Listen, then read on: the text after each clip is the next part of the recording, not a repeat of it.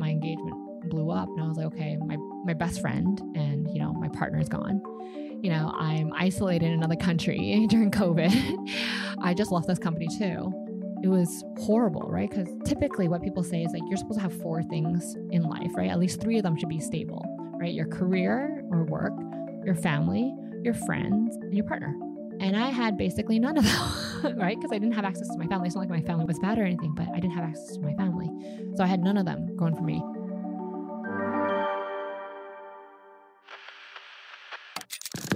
It starts with just taking that leap. Man, you have to work hard. You have to be incredibly smart. Choose something that even if it fails, Even if it fails. you are going to be proud of it. Doesn't matter how badly you got beaten in battle. Be kind, be kind, be kind. become a better person, a better leader, the better business. Go with your gut. I'm Samuel Donner, and this is Finding Founders. Marina had hit bottom. At the start of a global pandemic, she found herself with a broken heart in another country, isolated from the people she loved most.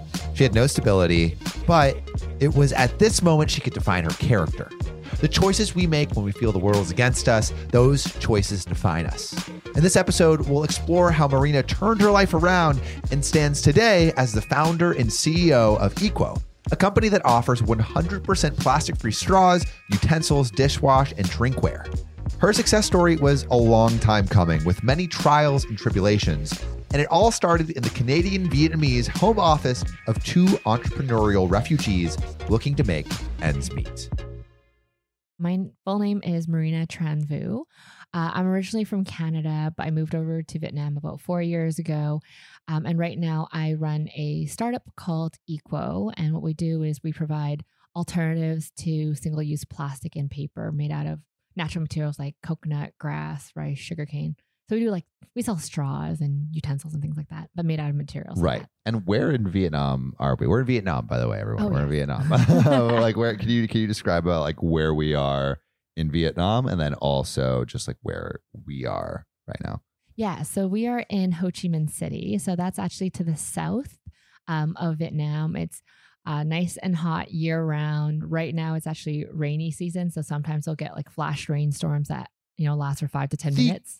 craziest thunder I have ever heard of. I thought it was an earthquake. It's loud here. It was crazy. Yeah, and it'll Oh go on for like the whole night. You would think like something's coming in.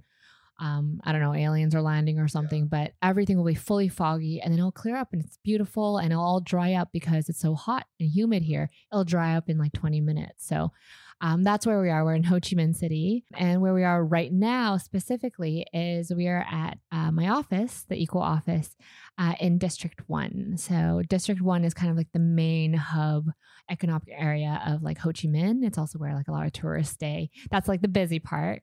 Um, but yeah, we're we're right there in the center of the city. I kind of want to go back to what your parents have told you their story is about moving from Vietnam to Canada.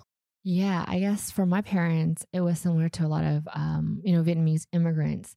They had fled Vietnam during the Vietnam War, and this was around 1970s.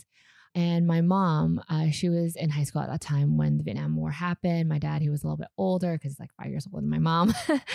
but my mom, I do remember her telling me how, you know, she used to go to school. She was very curious when she was young. She used to climb up trees and like pick little hot peppers to like eat the hot peppers because she loves chili peppers. And then there was one day when the Vietnam War broke out and all that freedom that she had, like it disappeared overnight. So um, she was no longer allowed to go to school. There was a lot of things that happened. You know, people were like leaving. They were trying to escape the areas where war is breaking out. Like, did your mom like see any of that war? Oh yeah, yeah. Both my mom and my dad, uh, they distinctively remember seeing a lot of things happening. My dad specifically, he was in um, kind of the southern part of Vietnam, a city called Công, and uh, basically he told me one of the most kind of brutal memories that he had was when he was out kind of in the field and he had dogs as well. He had like four or five dogs, and all of a sudden he saw his dogs being shot one by one. Yeah, after that it was just a matter of everyone just trying to to survive and and live and survive past whatever whatever was breaking out. How did they get out? My mom ended up um, somehow getting on a boat to go to Thailand. And so she went to Thailand, and that's where she stayed for about a year or so before she got sponsored by the Canadian government as a refugee to come to Canada. She started living with, like, you know, a doctor's family, and they sponsored her. They taught her English. So that's how she kind of um, got out of Vietnam. Um, my dad was kind of similar, but unfortunately, because I think he was a male, um, he was, you know, in the hometown, he got captured, he got put into a jail. I believe it was somewhere in the south. Then he got transferred over to a jail in Indonesia and Cambodia as well. Um, and it was a jail slash refugee camp, you know. So he was there for quite a few years, at least three or four years, before he um, also got sponsored to come over to Canada as well. What are your, some of your first memories in Canada? I was born in in Calgary. uh, not not too many Vietnamese people, I guess, are born in Calgary, but um, my parents landed there because they wanted to go uh, study um, at the University of Calgary. The earliest memory, and this I don't know how I remember this, but I remember us driving over from Calgary to Vancouver because my parents, after they finished graduating from uh, the University of Calgary, um, they said Calgary is way too cold.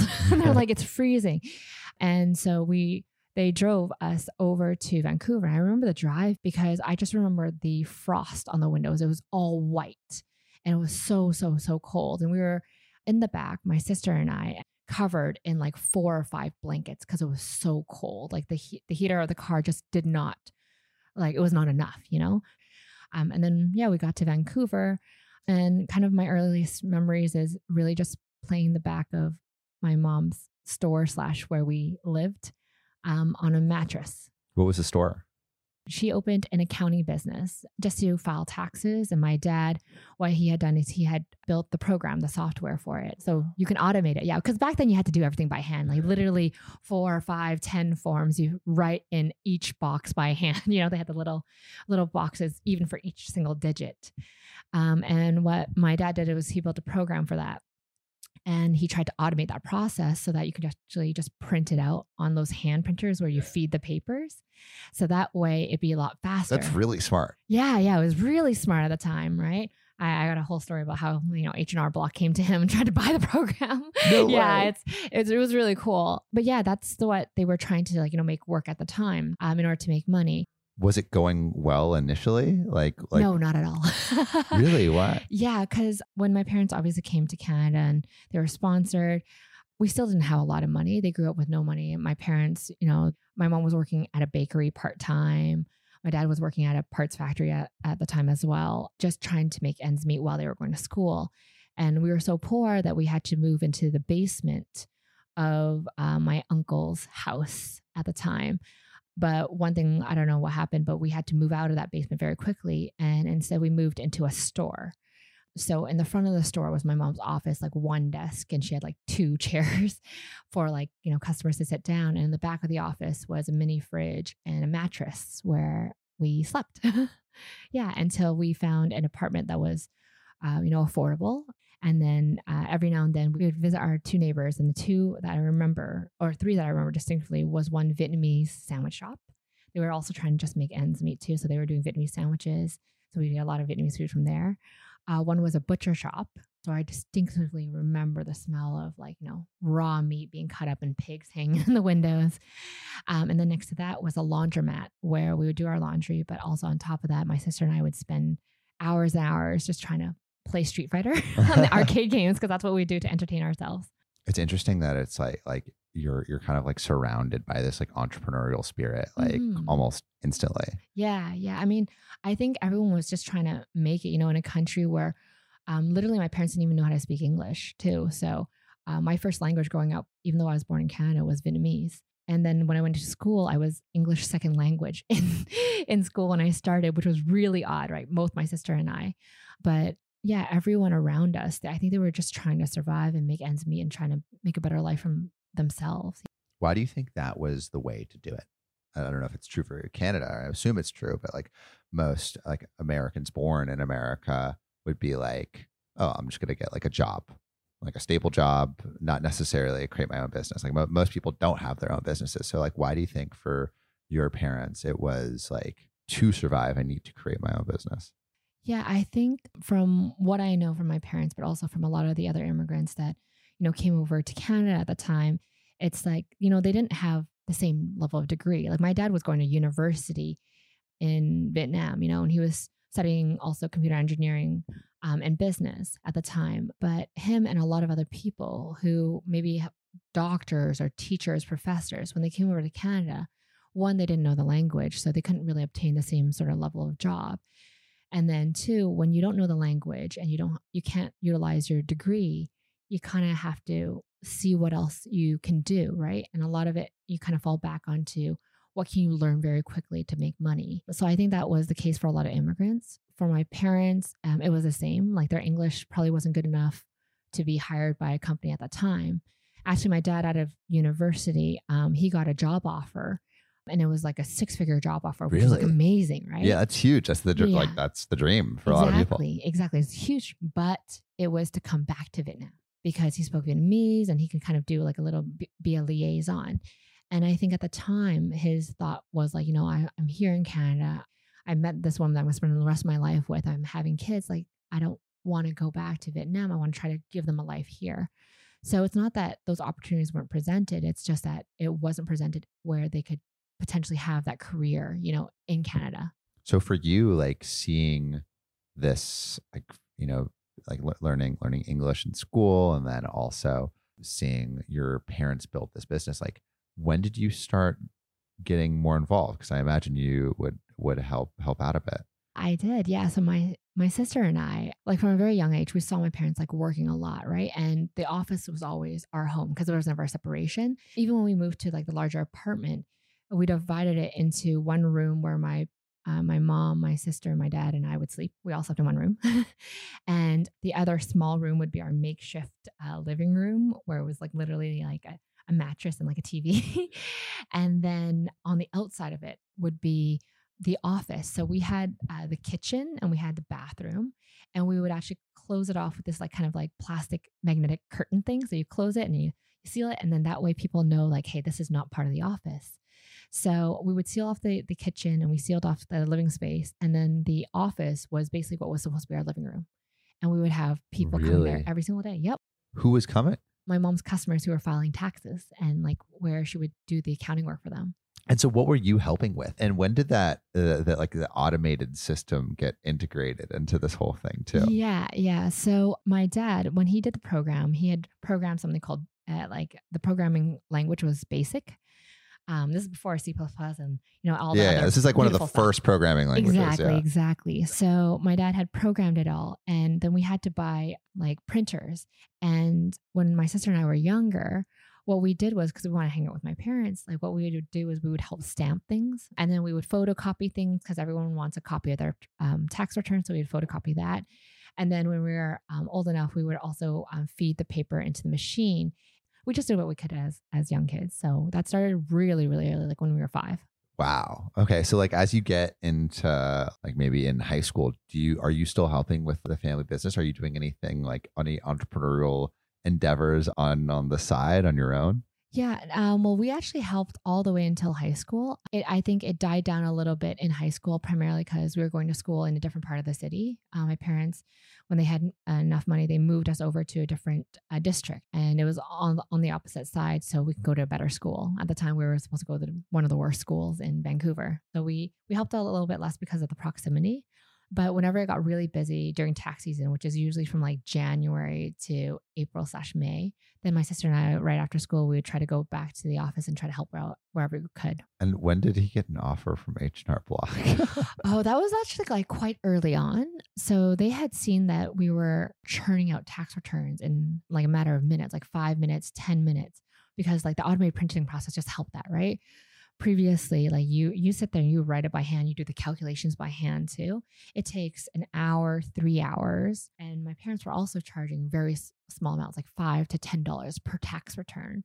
Whereas H&R Block at the time was charging 30 to 50 to 100 dollars depending on how long it takes you know so my parents they actually built up a huge customer base of like immigrants because most of them couldn't afford you know the services of h&r block so early on like i believe it was like five or six years into business then h&r block came to my dad and was like hey like we'd like to buy your program How do they find out about it?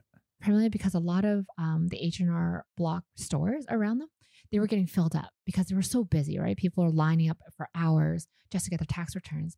And people were like, you know what, this is taking too long. And they started hearing about my mom's business. And my mom's business was entirely word of mouth because, you know, they didn't have, they weren't even listed in the phone book at the time. That's what we used to, to find businesses. But people started kind of saying, oh, yeah, like, you know, there's this business that's doing it quickly, five, ten minutes, amazing tax returns. And so they started hearing it by word of mouth.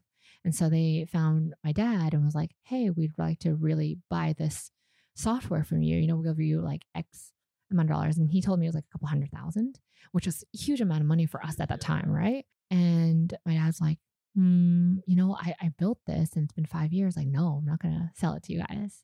So instead, he just kind of turned them down. And then it was like, I think five or six years later, they started coming out with like TurboTax and all these other tax things. But that was like long after. Does he regret not selling to them? I ask him this all the time. I was like, man, like, don't you regret not selling or not taking that two hundred thousand dollar a year job back in Vietnam? Like, don't you regret any of that? And he's like, no, because like we were able to build this business. We had the freedom to do it ourselves. And yes, it was really hard, like for years, right? Like we had very little to eat. We lived in not the nicest place. It was like co- cockroaches and, you know, rats and everything all the time. But, you know, if he hadn't gone through that and they hadn't worked so hard, then they wouldn't be able to have the enjoyment they have right now. All right. Like my mom loves to do what she does. My dad's, you know, enjoying the freedom of like, no, not having to work for another company. You know, they're seeing myself, uh, myself and my sister and like them instilling the values of hard work in us. Yeah. as I mean, they know? gave you the entrepreneurial blueprint, which is awesome. Yeah, yeah. I mean, like, if anything, seeing what my my parents built and like that entire journey for me was like really like, okay, I can't ever feel lazy. You know, I I can't ever not try to work. You know, um, so that's why I think I always work so hard. My sister too, she's worked so hard as well. Yeah. So in high school, because you were not helping uh, out as much with the family business, what did you begin to explore in high school? Like, how did your interest develop? Yeah, I think that was like a crossroads for myself, but I I would say a lot of it I took after my sister, you know, my sister um, kind of seeing everything and also like, you know, working part time at my uh, parents' office. She was still really involved in school. She was like, I'm going to explore everything. So she was on student council. She was captain of every sports team possible, you know, and I kind of followed in her lead. I was like, you know, I can't just sit around and do nothing, you know, like if we're in school, before school we'll do something after school we'll do something at lunch we'll do something so we were always involved in a lot of activities for myself and for her it was the same we would play basketball. So we were on the basketball team. We were in i believe it's called a uniform club. I remember i was in a service club.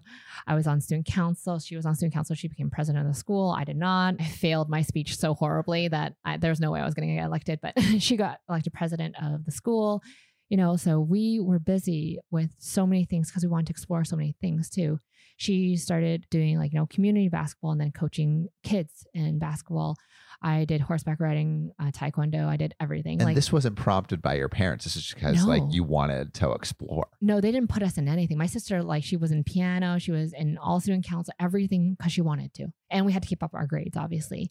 And then for myself the same thing i just wanted to explore everything. We were both in a fashion design course as well which is an elective in high school. We spent hours just sewing dresses and clothing and stuff like that to be in the fashion show. So we did that for like four years. Sounds like you like really did try everything. Was there anything that jumped out to you as you are going towards college? Something that like, oh, maybe this is like the seeds of something that I could explore even more. quite honestly i don't think i found out what i wanted to do until after university Why was it hard? Do you think? I think because, you know, my sister, she was such a huge influence on my life, and my parents were too. My parents were in accounting. My sister, she found, I don't know how she did, but she found in high school her love of finance. Like she was like, I love stocks. I love finance. I want to work in a bank. So she started working in a bank when she was like younger. She's like, I'm going to do everything to do with like banking and finance. And I was like, I don't understand this love, like in high school, you know? And so she found that originally I just flip flop through so many different ideas. I was like, I want to be a fashion designer. Then I was like, you know, I want to be a lawyer. Then I was like, okay, you know what? I want to do something to help people. So I, got- I did a lot of volunteering. I volunteered with Kids Help Phone and wherever I could. And then honestly, I what happened was I just ended up going to business school at UBC because my sister was there. Literally, I, I just I didn't know what I wanted to do, you know, and I I felt so lost for a really long time. Like, yeah, first year I tried like accounting because I was like, oh, my mom doesn't, maybe I'll like it. And I hated it. Then I was like, okay, you know what? Let me try finance. What was it like figuring that out? Like, did you like go into the job or the internship and you're just like, oh, this sucks? Yeah. Well, you know what? Uh, besides that, what I did was I tried to do a lot of like reading and like learning on my own. So, like, you know, even when I w- we were younger, we studied a lot of stuff on our own. Like, we were doing high school level math when we were like in third grade, you know, because like si- side note, and I don't, I don't High school level math in Yeah. third grade. Well, I mean, I don't, I don't encourage this, but like my my parents are like, because we didn't have money, what they would encourage us to do is that we would steal books from the library. We, we wouldn't steal, we borrowed them, we just never returned them, you know.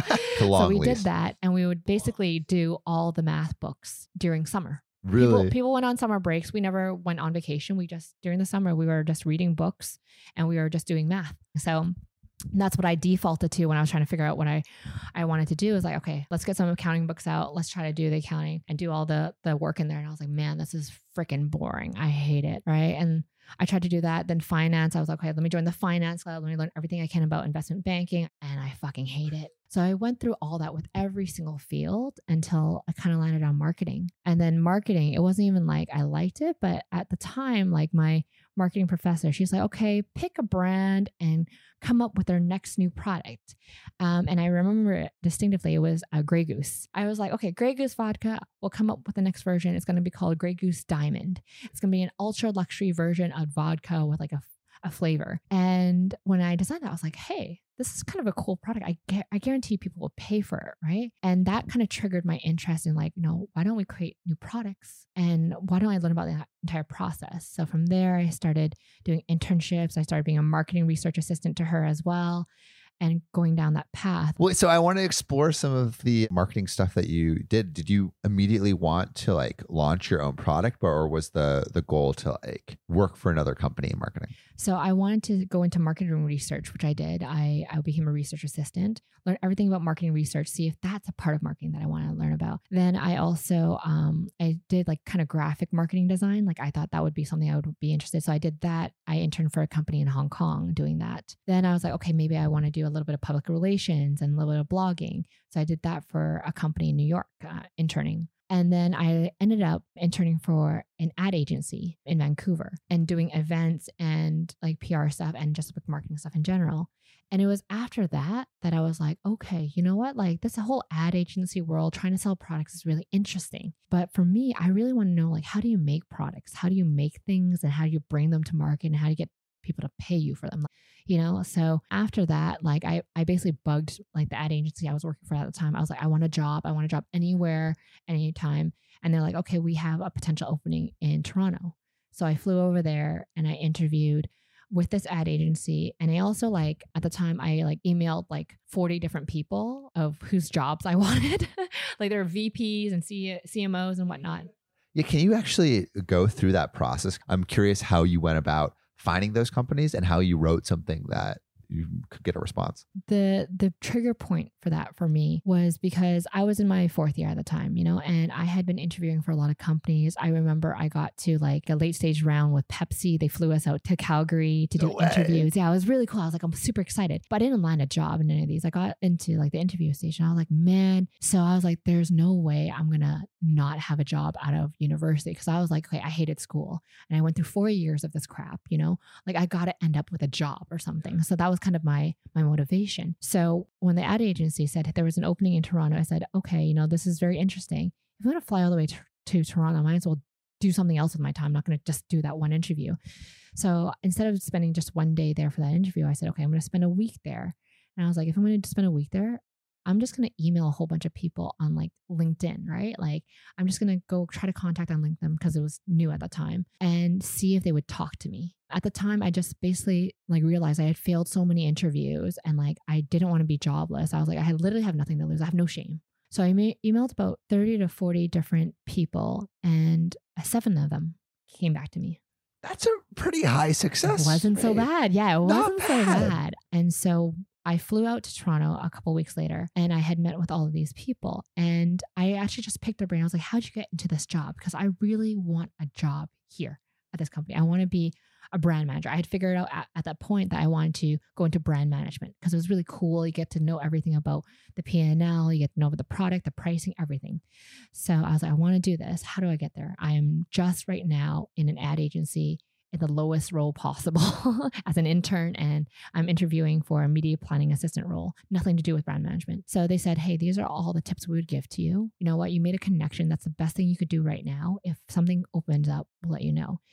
And then um, before I always left any of those conversations, I said, Hey, would you mind if I kept in touch with you? And also, can you tell me why you agreed to meet with me? right. And they said at the time, it was like, no one has ever reached out to me. And I thought it was very interesting. Like, you know, you took the guts to reach out, to ask some really cool questions, and really take the initiative to try to go after what you're looking for. So that's the reason why I decided to meet with you. I was like, okay, cool. And they're like, you know, we met with you, and now, like, you know, I really want to support you in a role.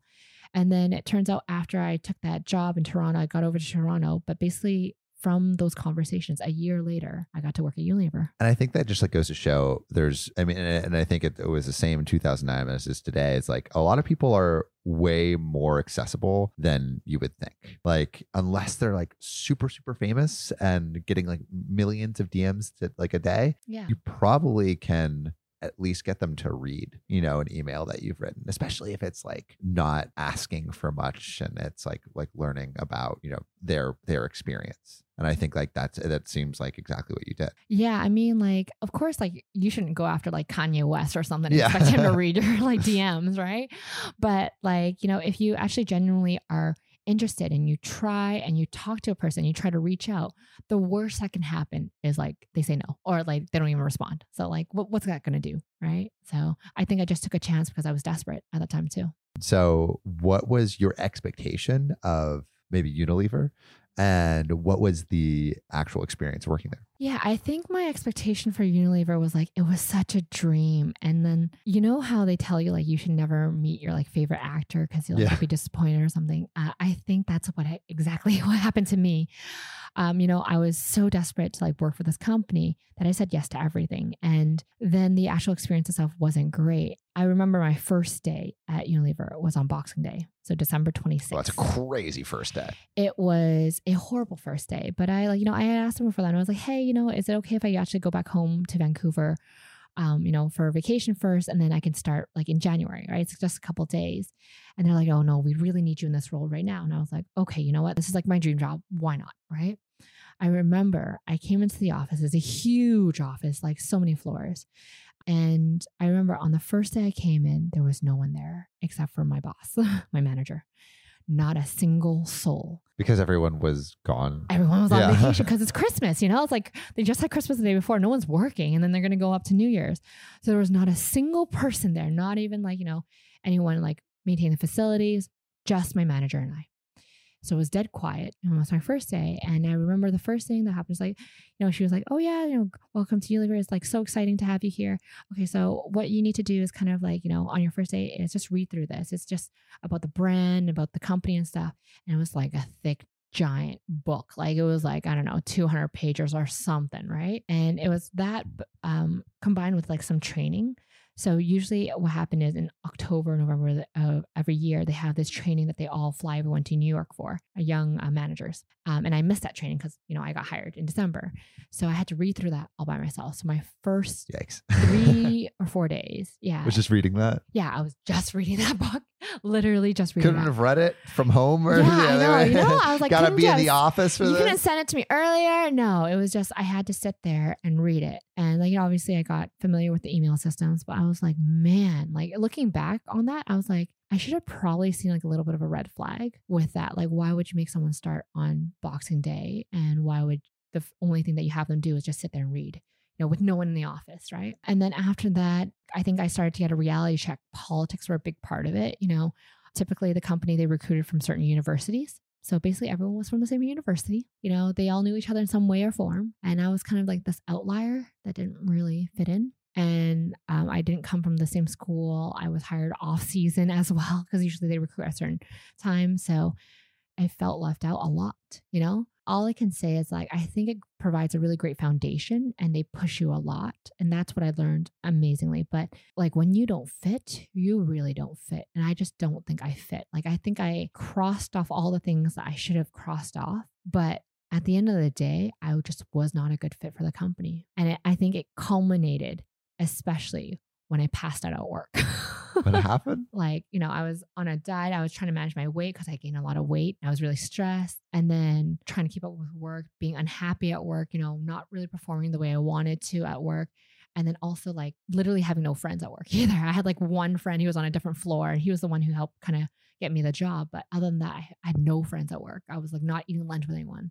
I would be like excluded. I wasn't even hanging out with them after work. You know, sometimes I'd be like, oh yeah, we're going for drinks. And then like I'd be like left out. And I was like, man, this sucks, right? Uh, So I was dealing with all that at the same time. Plus moving into a new city by myself, right? No parents. You know, my sister was there, but then she took off right away to like New York. So I didn't have her there. And then yeah, I think one day I just passed out at work. And then I found out afterwards that I had developed like anemia. I think I always had it, but I had uh, anemia and I produced, you know, less blood cells than red blood cells than the average person. So I'm more prone to fainting. Yeah. I'm producing less blood. And so I was like, oh, sh- that sucks, you know?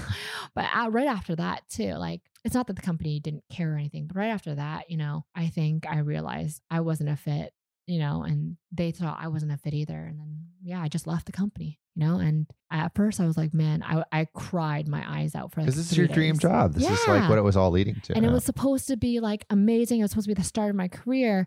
I cried my eyes out. And I called one of the mentors that I became friends with, one of those seven people I reached out to.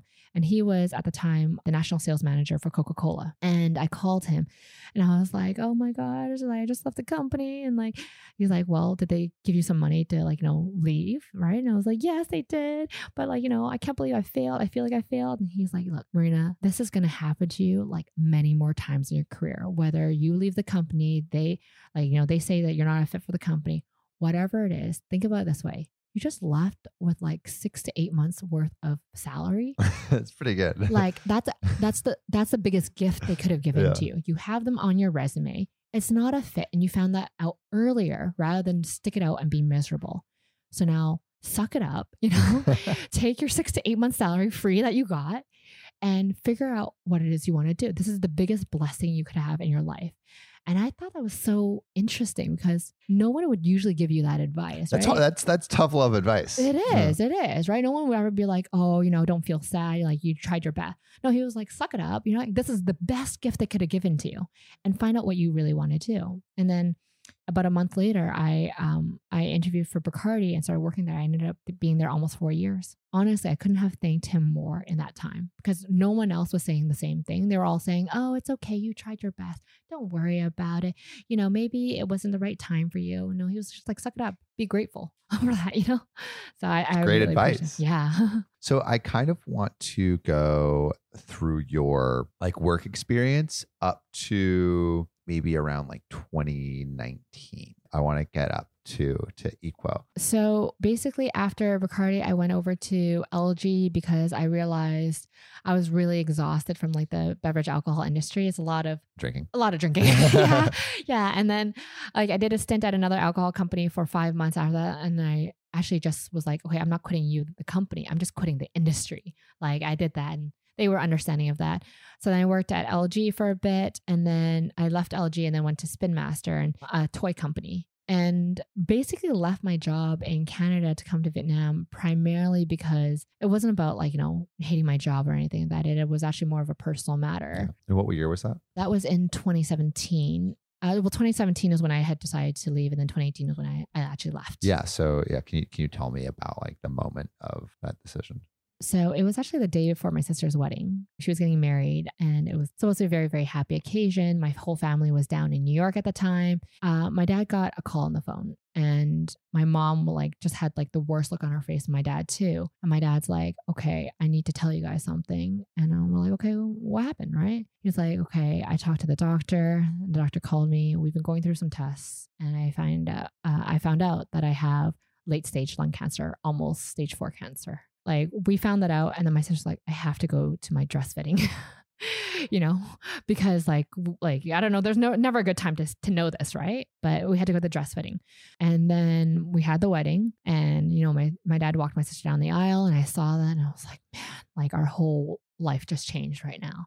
And up until that point, you know, I think you could probably tell I was all about work and my career, right? I was like, I want to do the best. For, I want to be like VP, whatever it is. And then that moment, I was like, oh gosh, like nothing else matters. And when that was happening, I was like, man, I want a chance to have my dad walk me down the aisle too, right? And I don't know what I'm going to do next. So it was a really um, big turning point. And the minute I got back to Toronto after my, my sister's wedding, I was like, I can't focus on work.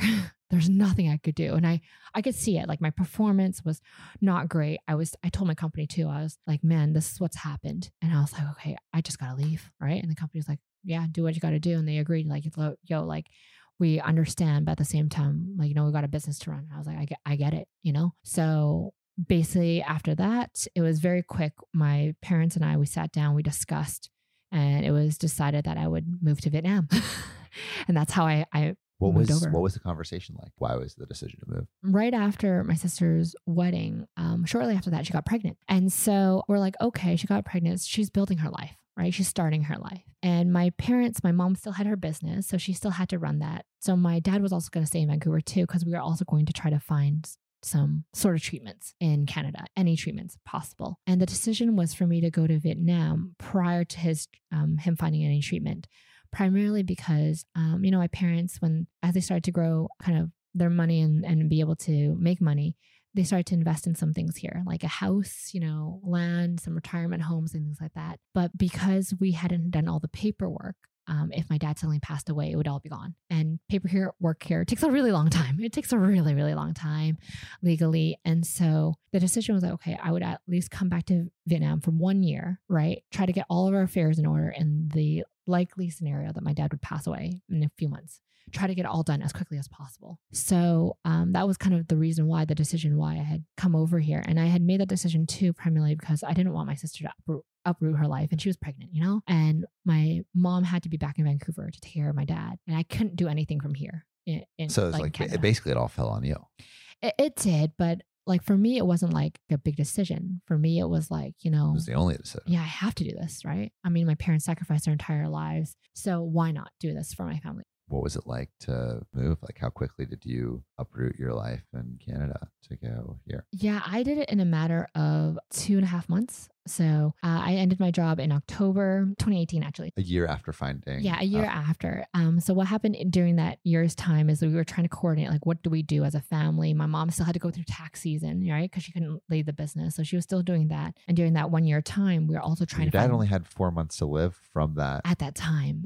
At that time, so we had to quickly in that time also find a treatment plan for him. And they had given us a couple different scenarios. And unfortunately, fortunately, but unfortunately, one of my friends, his dad had just died from uh, esophagus cancer and he had just gone through that process. So he knew the entire system and all the options. So he was helping us try to find a treatment plan for my dad as quickly as possible because his dad died within two months. And so he was helping us do that. And we had to explore different options. And we were so lucky to find this like really random trial they had just decided to bring to to Canada. So we're like, okay, great. He's a fit for this trial. And so he started doing the treatment and we started seeing signs that it was working. So that was what the one year was, was him trying out this treatment. Then he tried it out, then he had to uh, move to something else afterwards. But it was that entire time that that's why we had to spend a year doing that. We were just trying to give him extra months, you know? Yeah. And then find a treatment at the time. So yeah, so it was in between that time while we were doing the treatment for him that we were figuring out, okay, what should I do? And then uh, I made the move over. So yeah, in October of 2018, I, I finally moved. Like that was the end date, but uh, we were planning before that. And then two and a half months later, uh, I moved over here at the end of December in Vietnam. What was like your emotional state like during that move? It, it was horrible. I think, you know, my emotional state was horrible, but the worst part was seeing my mom and my dad. Like, first off, like, you know, when you see your dad, right? Like, most people, they think their dad's like super strong and he can take care of anything.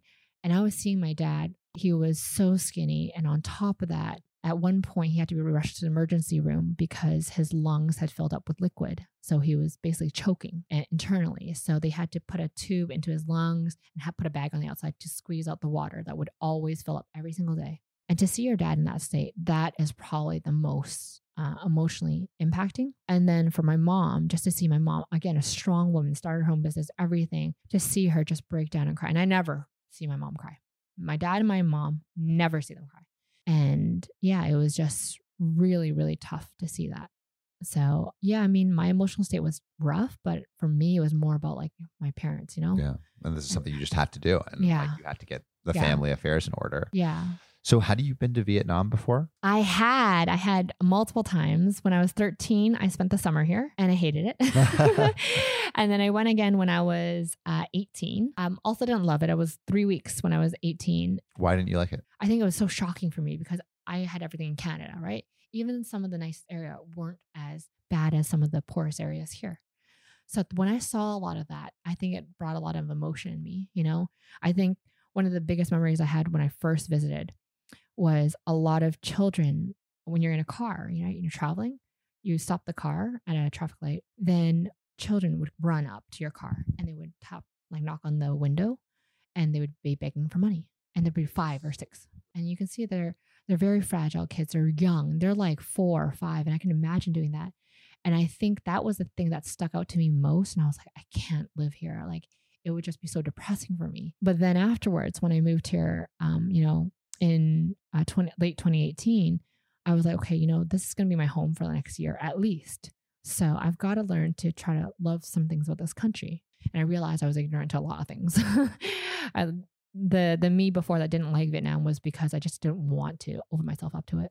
How did you begin opening yourself up to it? Well, I guess at the time it was kind of easy because before I had my dad kind of take me around, but uh, this time it was kind of easy because I moved back here by myself and I had no friends because I left all my friends back in Canada. So I, it was easy because I started going around to cafes. I was like, okay, you know what? Let me put myself out there. I'm going to go to cafes. I'm just going to read and try to explore the city a little bit because there's a lot of cafes in Vietnam. It's beautiful for that, right? Um, and then I'm going to start, you know, going out to play volleyball or sports or trying to meet new people wherever I can.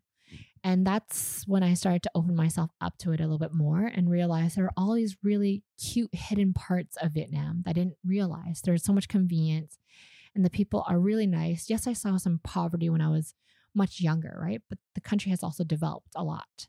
When you get into like the early parts of 2020, where are you with everything in Vietnam? I had started to explore um, doing Equo. You know, I tried my hand at working at a company here in Vietnam. It did not go so well. I think the biggest thing was there's a lot of things that you would experience, I would say, here in a Vietnamese company. Um, and maybe it's this specific company, right? But I, I worked for this fitness company um, here in Vietnam, the largest one here. Basically, I just saw things every single day that I would never imagine. You know, um, you know, managers yelling at staff, saying, "Hey, you're stupid," or "Do you not understand?" Or like, "Why can't you speak English?"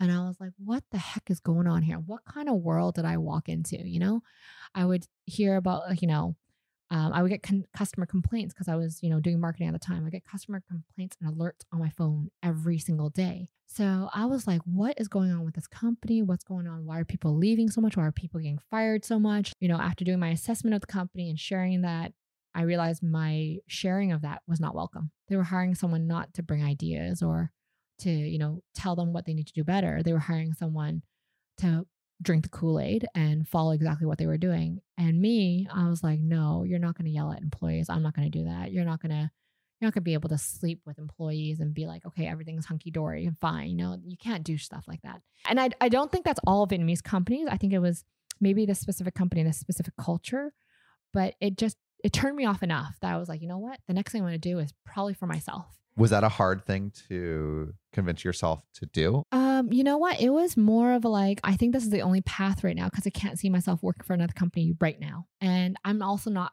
kind of like a person who like sits and does nothing, you know? And then also at the time, to be honest with you, like I had all my relationships break down back home like everything COVID happened and I was isolated.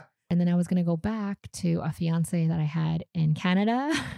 you know, someone I did for eight years, a fiance back in Canada, and all my friends and my family. I was supposed to. And then all at the same time, I left that company. My engagement broke.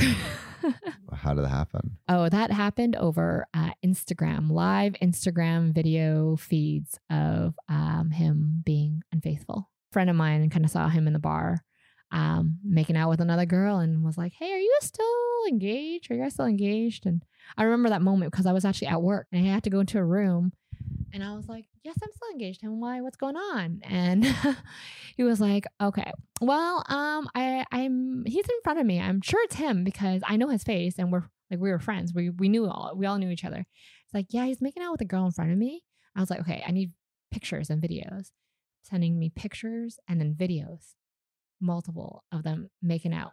Basically, after that, my engagement blew up, and I was like, okay, my my best friend and you know my partner is gone. You know, I'm isolated in another country during COVID. I just left this company, this company where I had a horrible experience working at. I just left this company too. So it was horrible, right? Because typically what people say is like you're supposed to have four things in life, right? At least three of them should be stable, right? Your career or work, your family, your friends, and your partner. And I had basically none of them, right? Because I didn't have access to my family. It's not like my family wasn't bad, was bad or anything, but I didn't have access to my family. So I had none of them going for me. At the time, Equo for me was like like a beam of light saving me. And I put all my energy and my effort into that. So that just kind of played into my mind the moment like I saw the grass straw. I was like, oh, this is interesting, right? So um, I started doing research on my own. I had talked to a friend about it. He started helping me research more about like the straw. I was just fascinated. It wasn't like I start, wanted to do a business, but I was just fascinated. And if you're a marketer, you'll always wonder why. Why won't pe- why is this not everywhere, or why are people not don't know about it, or why are people not paying for it? And what did you find out? Why didn't people know about it? people didn't know about it because it was native to Vietnam. So, like, if you imagine the, the, grass in Canada and the US, right? It's like flat and short for the most part. For us, kind of seeing like long and tubular grass that grows here in Vietnam, and that's common, but no one. No one knows, right? And people were d- using it here, not really for commercial purposes, but they're like, oh, we're in the in the fields, we're farming right now, and like we need something to drink our coconuts with. Like it's hot, right? So they just chop it off and boom, they put it into the straw. And then someone thought of, hey, you know what? Why don't we just dry them? They'll last a little bit longer and people still use them as straws and it's better for the environment. But it's not like people did it as a business, it was just something that made sense. So, how much research do you do? A lot. So, when I research, and like, you know, a lot of my friends will say this, like, when I research, I research something like to the depths, right? So, I will read everything online. And if I don't have anything online, then I'll talk to people about it. And so, when I started to research the grass straw, it was researching everything I could online. Then afterwards, going to sites that I didn't understand. They're all in Vietnamese and getting them obviously Google translated. And then after that, talk to my friends and talking to some of the um, like shop owners or some of the service staff, being like, "Hey, where'd you get this from?" And like finally, somewhere down the line, I would find like the company that did it. Right. Then I would talk to the company and the uh, the people who started it and said are distributing, you know, the products and they would tell me, "Oh yeah, it came from this idea and the, from this history," or like I had it just in my backyard and I thought it'd be really great. So I would just learn about all the different stories about how it came to life, the grass straw.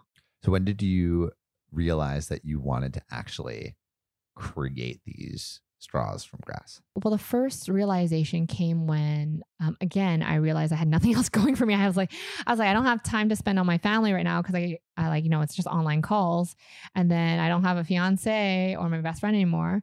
I lost half my friends back at home, anyways, to the old relationship. And then I was like, and I don't have a job right now. So um, it kind of was like, okay, you know what? I want to see if I can leverage my background to go ahead and bring this to life. And so I went, I defaulted to what I knew, which was CPG, you know, and putting into packaging and trying to validate the idea. And so that's when the idea came about to try to launch this onto Kickstarter.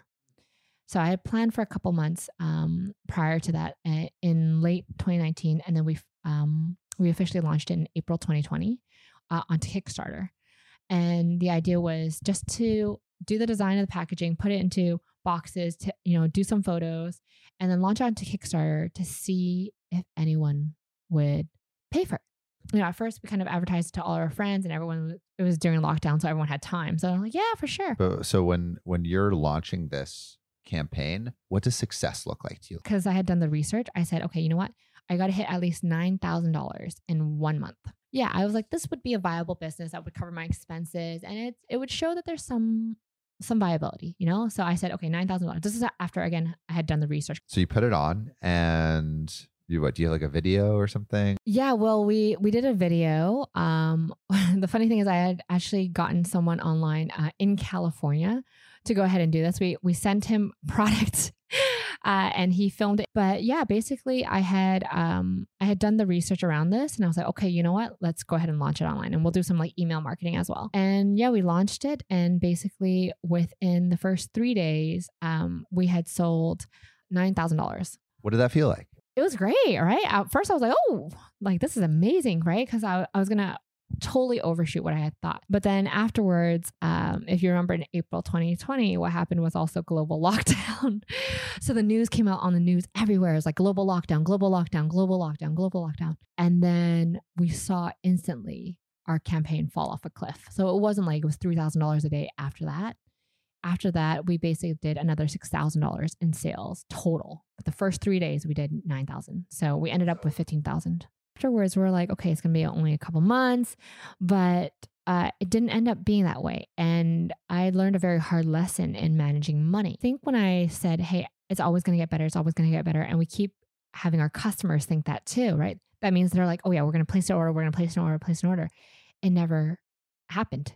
And so what ended up happening was because I was self funding the business the entire time myself, right? I ended up running out of money. I was like at a crux. And basically, I was um, talking to one of my friends. He had messaged me on WhatsApp and was like, Hey, Maria, I'm seeing what you're doing with this Kickstarter campaign and the straws. It's super cool. Uh, you know, I called him. I was like, Hey, man, like, I, I know you started a startup because he had started a startup in 2010 before startups were even like a thing, right? Became one of the biggest edutech companies in the world. He's super successful. And I was like, what do I do? Right. I'm I'm running out of money. I literally have no more money to spend on this thing. I don't know when COVID's gonna be over, but I know this is a good idea. And then he was like, Have you ever thought about raising money? And I was like, What the hell do you mean? like, what is raising money? Because I had never, I was never in the startup world. I was never in the investment world. It didn't even cross my mind. He was like, Yeah, you should think about raising money because I'm sure there are people that would put money into this idea. Like, I'm willing to like there will be other people that are willing to too. So he really like through that one phone call, he started that idea of raising money. After that, um, you know, he had introduced me to um, a company called Techstars, which is a global, you know, tech accelerator. And they had interviewed me, and it was like my first time talking about the business to them. And they're like, you know, why do you want to do this and all this sort of stuff? And we had the conversation. Then after that, they were like, hey, we want to invest in you as well. What did that feel like to say they wanted to invest? Well, first off, like that feeling of like, hey, you want to invest me? Like the first thing I said was like, why? Right? It was like automatically, I was like, why would you want to invest in this? Like, I'm not even sure if I can make money off this. This is an idea. And I'm telling you, I am, I have no more money left. Why are you investing in this idea? And what they told me was, we're investing in the idea because it's really cool and sustainability, but really what we're investing in is you.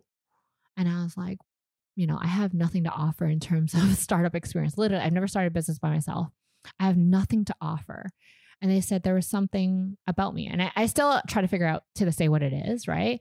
But they said there was something about me that made me want to invest. So a Techstars put in 120,000. My friend, he also invested some money as well. Um, and that's when after that, I started to get angel investors as well on board. In total, I closed my round in April of 2022 and I ended up raising 1.3 million USD how are you thinking about this money and how you're going to manage it, how you're going to spend it, and what advice you're looking for in terms of how to to spend that? You know, I had always done the business with an aim for profitability. It was never not part of the plan. It's just that that plan got unfortunately elongated, especially because of COVID and honestly the current climate right now with inflation and everything. Like it's gotten elongated, but I had always had a path to profitability. And the funny thing is, when I remember raising um, that was actually um, that position was a huge detriment to me because everyone said, you know what, why are you focusing on profitability? Right? I was like, oh, I want to grow two, three x per year. They're like, that's too conservative. It's not enough to get me back my money. No, like it. That would be a massive reason why a lot of companies and people did not invest in me. Can you tell me about your your Shark Tank experience? I mean, Shark Tank was a very interesting experience, primarily because, like, you know, uh, I was going on to Shark Tank Vietnam and most of the people who pitch on there they speak Vietnamese. I was speaking everything in English because my Vietnamese wasn't great at the time. But you know, we went through uh, the auditions. I didn't realize it was really more of a show rather than an investment. It was not about the business, and it was made very clear multiple times, you know. Like, what did they say? Well, I mean, there was like the pre-production, you know, usually you you have like a rehearsal or something. Yeah, they like give you like a script almost. Yeah, they, they like you know usually they just like oh yeah these are tips, but actually they're not tips. They are these are mandatory things that you need to do. We would walk through set and we were with the director and the director's like you know this needs to be more interesting. You need to have some actors here. I would do this here, you know, just to make it more exciting, you know, as a show. It was even all down to the way I even dressed, right? Like they wanted a persona of someone who was like, you know, a young Vietnamese person, like, you know, coming back full of energy. And that's who I'm catering to my audience with sustainability. And um, it became quite readily apparent the whole lack of professionalism of the show and the fact that it wasn't really geared towards, you know, an investment, a real investment. When first off, they were just trying to tell us how to tell our story. You know, when you're supposed to pitch, I understand it's supposed to be exciting, but it should also be very authentic to how you are. But when it becomes an entirely a show where we have to bring in actors, otherwise it's not interesting enough, that becomes strange to me. Then we got onto set and then we were filming. And as I was on set, I realized that they had not done a lot of things that we had asked them to prepare. So they had a translator on set who actually didn't translate anything I said. And then I was supposed to have an in ear, and so were the judges. They were supposed to have an in ear for translation. And instead, they said, hey, you know what? We can't do in ear. So it's going to be over the speaker. And it was like echoing. So no one could hear anything. I didn't hear what the judges were saying. It was horrible. And then on top of that, they had put another company's product on stage. And we're like, this is not our product. And they're like, don't worry, we'll refilm it again. So I was like, what is going on here? But um, while I was on stage too, just a couple of things like that were really weird, shouldn't have happened. Like one of the judges, he broke one of our products, right? But like he was doing it pretty hard. It didn't show it like that, but he was like doing it really hard and he broke one of our products. And he's like, oh, it's too flimsy. I was like, come on, dude. And then like another judge, another judge asked me, I, this didn't make it onto the, the airing, but another judge asked me, he's like, oh, so are you married? Like, you know, do you have a husband? Are you planning to find a husband here in Vietnam? And I was like, that's not relevant, right? I mean, like, appropriate or not, I don't care. Maybe he wanted to know a little bit more about me, but that's not relevant at all to yeah. my business. Why are you asking? I mean, every country country's sexism, but does does Vietnam feel a lot more like potent than Canada? I would actually say no. Um, that's the odd thing. I find that Vietnam is probably on par with any other country. It's it's quite odd. You do see a lot of females in senior positions here. I would say the kind of the whole idea around like you know bringing um, inappropriate questions for females into the business space that I think that happens globally. I don't think it's just a Vietnam specific problem, but I will say I think Vietnam is a lot more progressive than I've seen in any other country that I've been in so far. And that's saying a lot, you know? And I think it's because there is a certain special value that the society in Vietnam has for women here. And that, again, that is completely opposite to my experience on Shark Tank, like Vietnam. Like that was not indicative of it on there. You eventually got all this money for um, from investors, like yeah. I think some of the comments that they had made, oddly enough, when they decided not to invest, or some of them, except for one shark, decided to invest. So it wasn't really about our business per se. And that's why the one shark did invest. He's like, you know, I, I, I do see some of the benefit of like what you're doing. You're building a brand. And if the brand can get big enough and get be trusted enough, then yeah, you're you're onto something. How much did that shark invest? He didn't actually invest this money.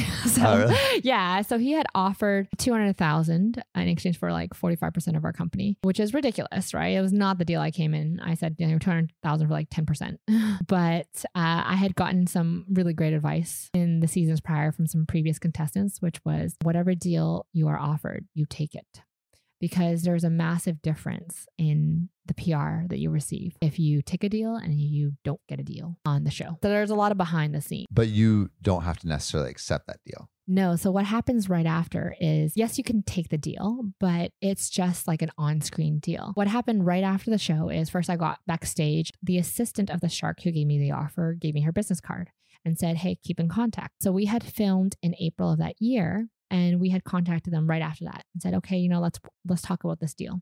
And they basically didn't talk to us until the show actually aired. So i was like six months later you guys are coming back to us. And they're like yeah you know it was because uh, things were hard and we're having a hard time right now. We might not be able to invest but let's keep the conversation going. He only put money into one. Um, and that's typically the rate in uh, in these shows. 10% of all companies actually the deals go through. I needed to try to figure out how I made like the sales cycle automatic. Before we were just selling through Kickstarter and I was like, okay, since we don't have any customers anymore with the hotels and the restaurants and stuff, um, I'm just going to launch this onto Amazon and some e commerce channels because e commerce was booming at the time. We also experimented a lot, right? And so this is where I had the production facility, then I closed it down. Then we experimented trying to launch new products and which seeing which ones work, trying to experiment with price points too. So a lot of that money, and I know I don't think a lot of people want to hear this, but a lot of that money has to go into like testing different ideas. Where we've ended up now is that we have to have a good mix of both. So in this business, it's very easy just to manufacture as a no name, sell for the lowest price and like, you know, eat away at your margins and then like not really innovate, but go through volume, right? Because it's a commodity segment. And we've we realized after a couple years that it was our brand as Equo. It was me doing all the interviews, going out, building the brand, educating people about the product, educating people about sustainability. That is why people were choosing us, even though we were more expensive, you know, more expensive than going direct to the manufacturer. So we maintain the current brand the way it is right now, the direct to consumer retail brand. We maintain that. And then on top of that, we sign contracts and long term contracts with a lot of our customers. And then on top of that, we try to find different ways to build barriers of entries. People say barriers of entry should be innovation for the most part. And for us, we argue it's a commodity. So rather than innovation itself, we focus on innovation, um, giving people choice. So having as many sustainable materials to choose from as possible. And then on top of that, um, focusing on things that they really care about customization, branding, educating their consumers, which is what we focus on. So, with all of that, I think that's helping us a lot in terms of our profitability because we're able to maintain our higher price, even in an environment like this, sell our products, sell it both to um, different channels. One channel that people never even looked at, which is D2C, and then sell it to the regular channel of B2B. And then also try to keep our costs down as much as possible after doing all the testing. Yeah. So, what are you most excited for in the future? Honestly, is to see how far we could take this company. You know, I think. and that's probably like a pretty fluffy answer, but it really is true because I think right now it's a tough situation. Like you've had startups, and I was one of them. We started during COVID. You had to survive COVID. Now you had to survive war. And now you have to survive inflation and recession. And for me just now just trying to see how far we can take this company if i can you know try to make my investors happy that is good enough for me. But if we if i try to go after the dream that everyone says you, like you have to have which is like ipo or be a billion dollar company i just think i'm going to lose touch with like what it is i started the company what reason i started the company for and all the things that i accomplished along the way so just trying to see how far I can take it. You know, you've taken, you've raised over a million dollars. You've been on Shark Tank. You've like been all, you know, you have like what, 13 employees now? How many employees do you have now? I have now 17. 17 employees. You're in like over 15 countries, Mm-hmm. like selling all around the world. When you started this, when you were just in the research stage, um, and to like other people that are maybe like thinking about starting companies and are in the research stage, like what advice do you think you would give to those people from the position you are in now? I guess the biggest piece of advice I would give to someone is whatever you decide to do, make sure you do it with like no regrets. Because, you know, as we know, and as we learned from the past couple of years, like, you know, time is limited. Time is your biggest currency that you have to offer as a as a human being is time. And you will always regret all the things you didn't do. You'll never get, regret the things that you did, right? Because it, it led to something else, but you'll always regret the things that you didn't do. So if you're going to do something, right, make sure you do it with no regrets whatsoever. And if you treat everything you do with that, then you'll never be disappointed. You'll never feel like you you failed. Um, it's just something I've learned because I was like, okay, you know what? At least I tried and I learned, you know, and I learned so much. Like I've I've wasted money on things that I probably shouldn't have wasted money on. You know, I lost the money on things I shouldn't have lost on, but all those things led to where I am today. You know, and so yeah, if you start something, make sure you do it and do it full out without any regrets. Thank you so much for listening. If you haven't already, make sure to subscribe, rate the podcast five stars, and share with a friend. If you have any questions or comments, DM us at Finding Founders Podcast on Instagram, LinkedIn, or Facebook. Finding Founders is produced and hosted by me, Samuel Donner. Our audio editing team lead is Ashley Jimenez, with support from Jessica Morales, Miley Lipton, Siyu Pan, Kenny Ray, Josie Yo, Matt Fernandez, and Merritt Hill. Our outreach and research team lead is Desiree Nunez, with support from Marissa Granados, Monica Lee, Sarah Tiersma, and Yao Will. To see more of what we're up to, subscribe to our newsletter at findingfounders.co. Thanks again for listening, and see you next week.